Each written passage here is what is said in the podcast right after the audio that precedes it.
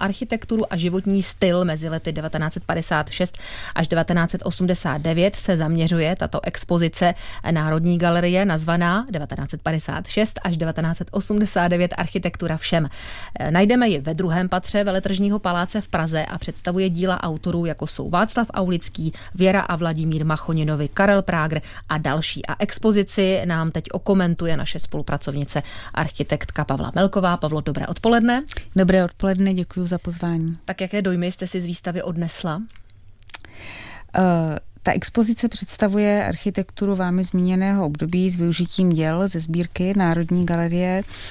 A takovýhle typ expozice mívá dvě úrovně. Jedna je ukázání samotných staveb nebo dalších architektonických počinů, protože tady jsou třeba i výstavy z té doby, manifesty nebo nerealizované projekty. A pak také jejich zasazení do společenského kontextu doby, protože z ní architektura přímo vyvěrá, reaguje na ní, spolu vytváří. Ta první rovina je na výstavě podle mě předvedena výborně, ty objekty jsou smysluplně vybrané, jsou srozumitelně představené, i výtvarná instalace a grafika výstavy jsou velmi efektní. V podstatě všechny ty vystavené domy jsou ikonické stavby doby, jsou mezi nimi například Československý pavilon na Expo 58, vysílač na Ještědu, dům ČKD v Praze na Můstku, obchodní dům Ještěd v Liberci, nová scéna Národního divadla, hotel Termál v Karlových Varech nebo například hlavní nádraží v Praze, na jehož proměnu je nyní mimochodem vypsaná architektonická soutěž, takže bude otázka, nakolik a jak se vyrovná s hodnotami původní budovy architektky Aleny Šrámkové. A ty domy jsou skutečně asi nejlepší příklady z daného období. Některé z nich jsou opravdu výtečné stavby. A to byl ten jeden aspekt, ta jedna úroveň, co ta druhá rovina? Ta mě právě zarazila. Jednak skutečnost, že výstava architekturu té doby nezhodnocuje komplexně, myšleno její plošnou kvalitu, takže dostáváme pouze jakýsi zidealizovaný obraz na základě těch ikonických staveb. A co mě ale výsloveně znepokojilo, je způsob, jak interpretuje společenské souvislosti té doby. Já, kdybych byla zahraniční návštěvník, nepoučený o historii Československa, tak z těch zastřešujících doprovodných textů bych skutečně nabyla dojem, že období mezi lety 56 a 89, tedy doba komunismu, bylo po všech stránkách, nejenom té architektury, vlastně nejzářivější a nejšťastnější etapou v dějinách země. A kromě toho, že tahle jednostrannost a nekritičnost v historii je nebezpečná sama o sobě, tak mě to mrzí vlastně i proto, protože podle mě to zbytečně oslabuje jinak velmi kvalitní výstavu. To mě také zaráží. Čím to je?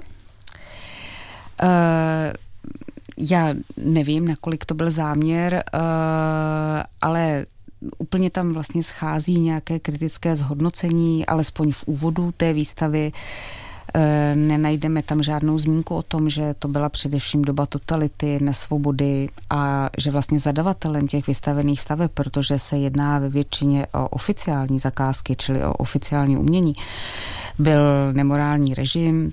Ty komentáře jsou většinově jenom pozitivní a dokonce jsou tam i některé odkazy k vlivům Sovětského svazu, které vyznívají v podstatě pochvalně. Takže když to přeženu, tak já sama jsem měla pocit chvílemi, že čtu jakousi tehdejší agitku. Ono v poslední části té výstavy je sice oddíl nazvaný kritická architektura, ale ten spíš zase cituje architekty, kteří nebyli s tehdejším stavem spokojení, ale nevyznívá to jako kritika z pozice konceptu té výstavy. Já bych vlastně té jednostrannosti i rozuměla, ale za předpokladu, že by byla nějak uvozena jakýmsi jasným kurátorským konceptem, třeba ve smyslu, že v době komunismu, navzdory tomu, že se jednalo celkově o temné období české společnosti, tak vznikala i řada kvalitních staveb. A ty právě kvůli jejich spojování s tou dobou jsou třeba dnes neprávem opomíjeny a cílem té výstavy je soustředit se selektivně jenom na jejich kvalitní aspekty, aby vlastně tohle nedocenění vyvážila. Protože já sama souhlasím s tím, že výjimečné stavby z té doby opravdu potřeba chránit a často se to neděje. Jenomže my se nic takového vlastně na té výstavě nedočteme. Já mám pocit, že se tam projevuje taková ta současná typická nostalgie po období 70., 80., která ale si z nich bere v podstatě hlavně povrchovou estetiku, jako módu, bez historických souvislostí. On tedy i ten název architektura všem podle mě může být zavádějící, protože opravdu to bylo všem, co třeba ti, kteří byli různě pronásledovaní režimem za to, že se projevovali svobodně, že mu nesloužili, nebo kteří byli zavření, nemohli dělat svoji práci, takže neměli prostředky na to, nebo bydleli v těch posléze zbouraných nebo zničených historických částech a skončili na těch dejších nelidských panelových sídlištích, nebo o ty domy rovnou přišli, třeba při nucené emigraci, a nebo jenom ti lidé, kteří nechtěli se zúčastňovat takové té všeobecné ideologické inscenovanosti v kultuře, v práci, ve společenském životě, tak opravdu ta zmiňovaná architektura, třeba zrovna ony vystavené kulturní stavby, byly i pro ně. Kdybychom se na to podívali trošku hlouběji, jaké byly tedy negativní dopady tehdejší doby na prostředí našich měst? To je právě to komplexní doplnění, které tam schází, protože například, nebyla jich řada, ale například, i když řada staveb byla skutečně kvalitních, tak zároveň některé měly i negativní dopad na bezprostřední okolí, na veřejný prostor, často i na rozsáhlý urbanismus.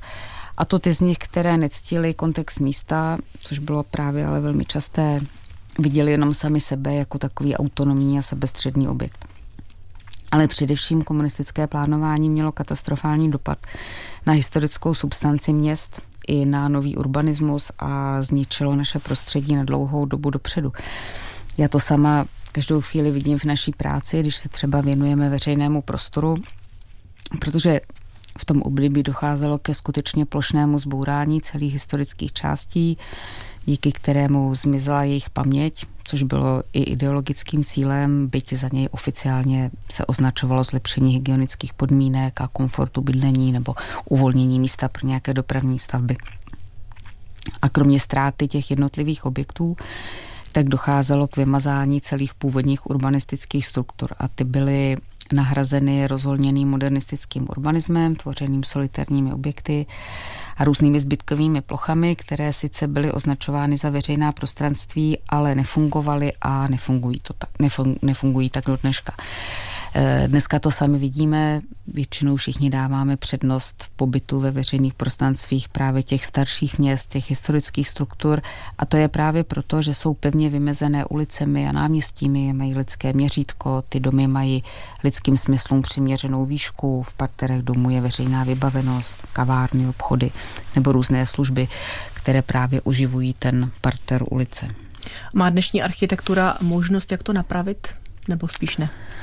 No tak zejména v tom velkém měřítku, o kterém mluvím, obtížně. Ale samozřejmě se o to pokoušíme. On totiž ten urbanismus, komunismus způsobil, co si jako zatažení periferie až do samotných historických center měst, kdy vlastně dneska na to nejstarší historické jádro najednou navazuje prstenec takového úplného rozpadu zástavby těch modernistických staveb. Řada z nich ani tam není dostavěných a za ním potom paradoxně zase znovu navazuje nějaké normální město s ulicemi. Je to vlastně úplně stejné ve všech městech, pro které my pracujeme. Na Mátkově, v České Lípě, v Olomouci, v Jihlavě, v Pardubicích, v Karlových Varech.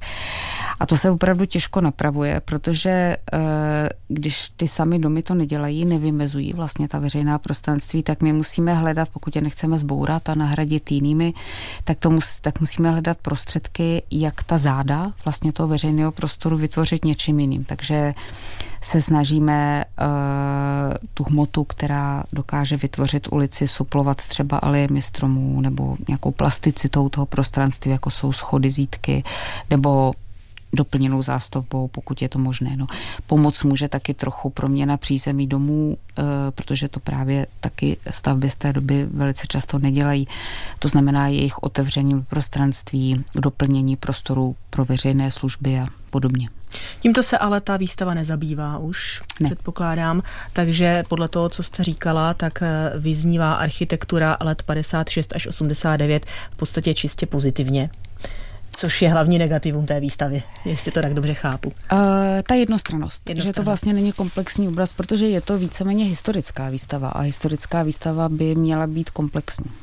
Hodnotí tuto výstavu nazvanou Architektura všem, tedy 1956 až 89 Architektura všem, výstavu, která je teď k vidění ve Veletržním paláci. Naše spolupracovnice Pavla Melková a já jí děkuji za návštěvu a za hodnocení. Děkuji za pozvání a naslyšenou.